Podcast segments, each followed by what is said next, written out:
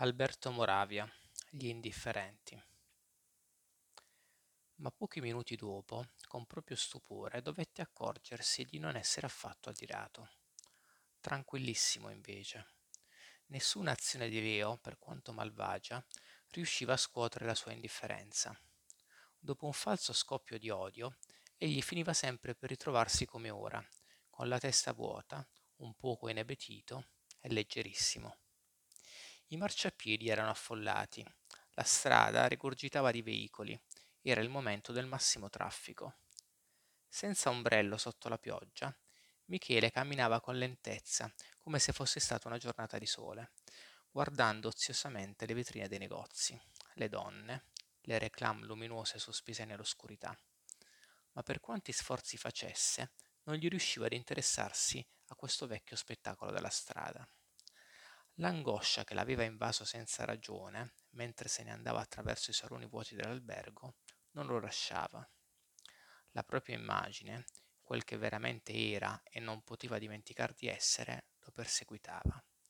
Ecco, gli pareva vedersi, solo, miserabile, indifferente. Gli venne il desiderio di entrare in un cinematografo. Ce n'era uno su quella strada, assai lussuoso, il quale sulla sua porta di marmo ostentava una girandola luminosa in continuo movimento. Michele si avvicinò, guardò le fotografie. Roba cinese fatta in America. Troppo stupido.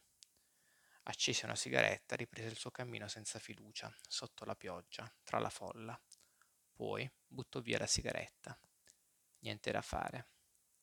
Ma intanto l'angoscia aumentava e su questo non c'era dubbio.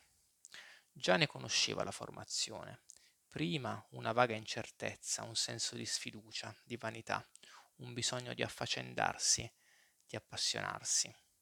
Poi, pian piano, la gola secca, la bocca amara, gli occhi sbarrati, il ritorno insistente nella sua testa vuota di certe frasi assurde.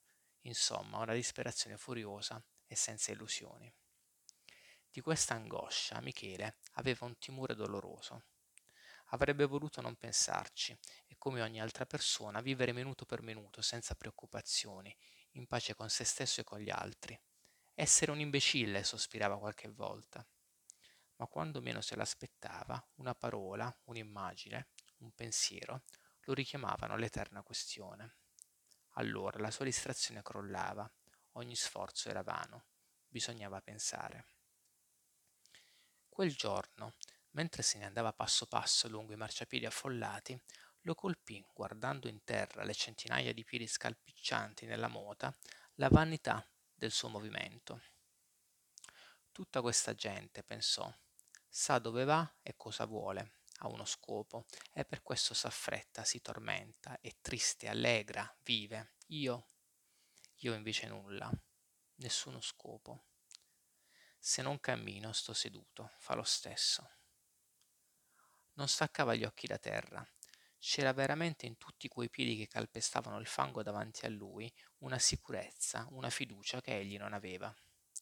Guardava e il disgusto che provava di se stesso aumentava. Ecco, egli era dovunque così, sfaccendato, indifferente. Questa strada piovosa era la sua vita stessa, percorsa senza fede e senza entusiasmo, con gli occhi affascinati dagli splendori fallaci delle pubblicità luminose. Fino a quando? Alzò gli occhi verso il cielo. Le stupide girandole erano là, in quella nera oscurità superiore.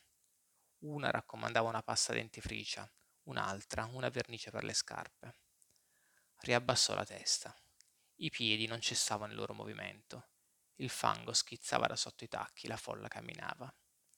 E io dove vado? si domandò ancora. Si passò un dito nel colletto. Cosa sono? Perché non correre, non affrettarmi come tutta questa gente? Perché non essere un uomo istintivo, sincero? Perché non avere fede? L'angoscia lo opprimeva.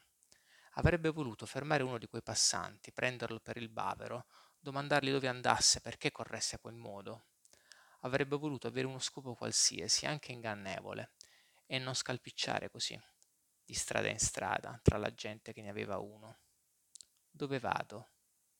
Un tempo, a quel che pareva, gli uomini conoscevano il loro cammino dai primi fino agli ultimi passi. Ora no. La testa nel sacco, oscurità, cecità. Ma bisognava pure andare in qualche luogo. Dove? Michele pensò di andare a casa sua.